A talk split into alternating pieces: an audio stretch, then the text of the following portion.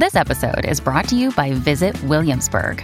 In Williamsburg, Virginia, there's never too much of a good thing. Whether you're a foodie, a golfer, a history buff, a shopaholic, an outdoor enthusiast, or a thrill seeker, you'll find what you came for here and more. So ask yourself, what is it you want? Discover Williamsburg and plan your trip at visitwilliamsburg.com. When you need mealtime inspiration, it's worth shopping Kroger, where you'll find over 30,000 mouthwatering choices that excite your inner foodie. And no matter what tasty choice you make, you'll enjoy our everyday low prices, plus extra ways to save, like digital coupons worth over $600 each week. You can also save up to $1 off per gallon at the pump with fuel points. More savings and more inspiring flavors make shopping Kroger worth it every time. Kroger, fresh for everyone. Fuel restrictions apply. This is Optimal Relationships Daily, episode 1206. Are Millennials Really the Hookup Generation? by Dr. Gary Lewandowski of Loves.com. Hello, everybody, and welcome back. This is ORD, and I am your host and narrator, Greg Audino. I'm here with you every single day to read from content that can help you build better relationships, and I also take your personal relationship questions in our Q&A episodes each Saturday. So today I've got a post for you from loves.com, which always has great research to back their articles. I really love that. They're definitely a favorite of mine. And this time they've got words about my generation, uh, the millennials. Are we the hookup generation? They ask. Well, let's see. We're going to start this article now and optimize your life. Are Millennials Really the Hookup Generation? by Dr. Gary Lewandowski of Loves.com. Do you believe these statements? College students today care more about hooking up than forming meaningful relationships. Hooking up on college campuses is rampant. Millennials are part of a hookup culture that did not exist in the past. I mean, they sound perfectly reasonable, especially based on what you've likely seen in the media about millennials, i.e., those born in the 80s and 90s.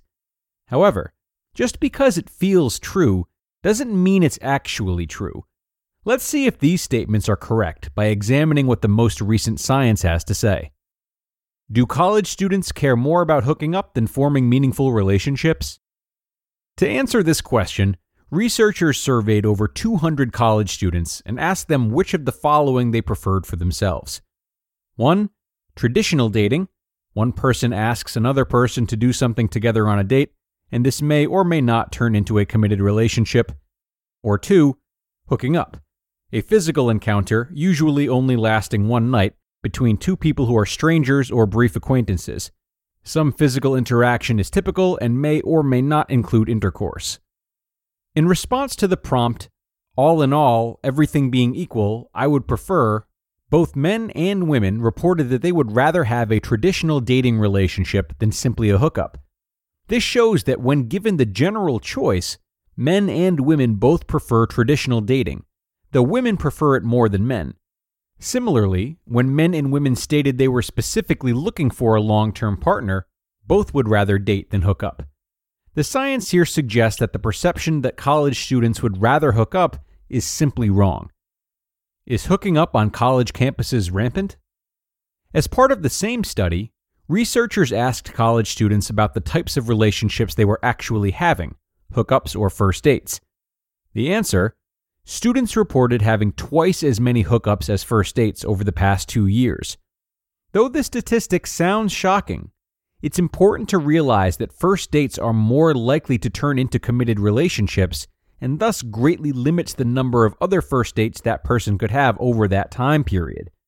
For example, in a given six month period, a person who goes on a date that results in a serious relationship only has one first date over that time, while a person who isn't dating could easily have several hookups during that same time period. Today's young adults also have a harder time knowing when something is actually a date, which may contribute to the discrepancy between the hookup and dating numbers.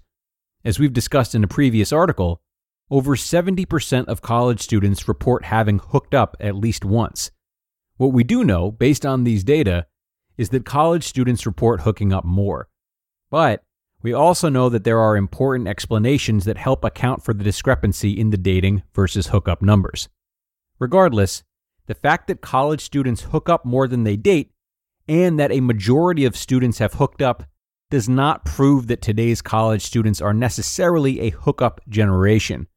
To draw that conclusion, you would need data, not simply beliefs, that today's college students are hooking up more than previous generations of college students. Are millennials part of a hookup culture that did not exist in the past?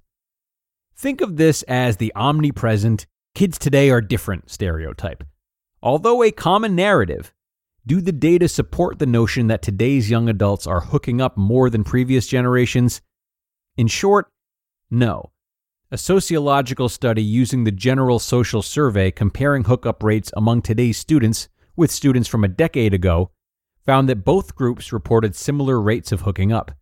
Specifically, 31.9% of students from 1988 to 1996 reported having more than one partner in the past year, whereas 31.6% of today's college students reported having more than one partner in the past year. When the study's lead author, Martin Monto, was asked to respond to media reports about the rampant hookup culture, he replied, quote, This implies that the college campus has become a more eroticized environment and that undergraduates are having more intercourse than in the past. We were surprised to find that this is not the case. So, the science, at least so far, does not support the commonly held belief that millennials are part of a hookup culture. Instead, the data indicate that college students are hooking up, but that this has been true of college culture for decades. Why does the perception of the hookup generation exist? College students themselves may be partially to blame for the persistence of this belief. That is, if you ask college students about the prevalence of hooking up, they demonstrate pluralistic ignorance, or the belief that others are doing something more than is actually true. Specifically, college students not only overestimate how often their fellow college students hook up, but also overestimate how comfortable they are with hooking up. But it really isn't entirely college students' fault. The definition of what constitutes hooking up is vague. Is it kissing someone or does it have to be more? Does it count if it's with a friend? Which only makes hooking up seem more common. Finally, if college students buy into the media's portrayal of hookups being common, it could lead them to pay more attention to instances that match these beliefs, a phenomenon known as confirmation bias, which can also lead to ignoring contradictory information, such as all of the college students who are in long term committed relationships. Conclusion Ultimately, the data reviewed indicates that millennials are not part of a hookup generation any more than previous generations. Though today's college students hook up more than they date, so did yesterday's college students. As we say at Science of Relationships, the important things in life deserve data. So, the next time you hear something about relationships that sounds true, wait until you see what the data has to say before you believe it. You just listened to the post titled, Are Millennials Really the Hookup Generation? by Dr. Gary Lewandowski of Loves.com. And a great post today from Dr. Gary with Loves, as per usual. Great research and great insight. A few things to consider, though. Uh, so, number one, this article, while great and applicable, is from 2014, at which point more millennials were in college. So, I would be interested in seeing the research now that a lot of millennials are out of college, and the dating app game, which probably facilitates more casual encounters or hookups, is way stronger than it was in 2014 as well. And number two, uh, I'm a little uncertain about the desires attached to this. Um, Dr. Gary mentioned at the beginning that millennials surveyed would rather have a long term relationship than a hookup. But of course, we all feel that way. Very few people feel otherwise, and even fewer would openly admit it, especially just eight years ago. That fantasy is a common one, but being interested in it doesn't necessarily mean we're ready for it or prepared to make sacrifices for it, or don't have extremely high standards around it. And I would argue that standards are higher now, again, with so many more options seemingly on the table thanks to dating apps. Therefore, you can want something long term but if your standards are consistently higher and less people qualify for a long term partnership with you, the more common it will be to hook up until that happens. So, Those are a couple of my thoughts that I think are important to consider here.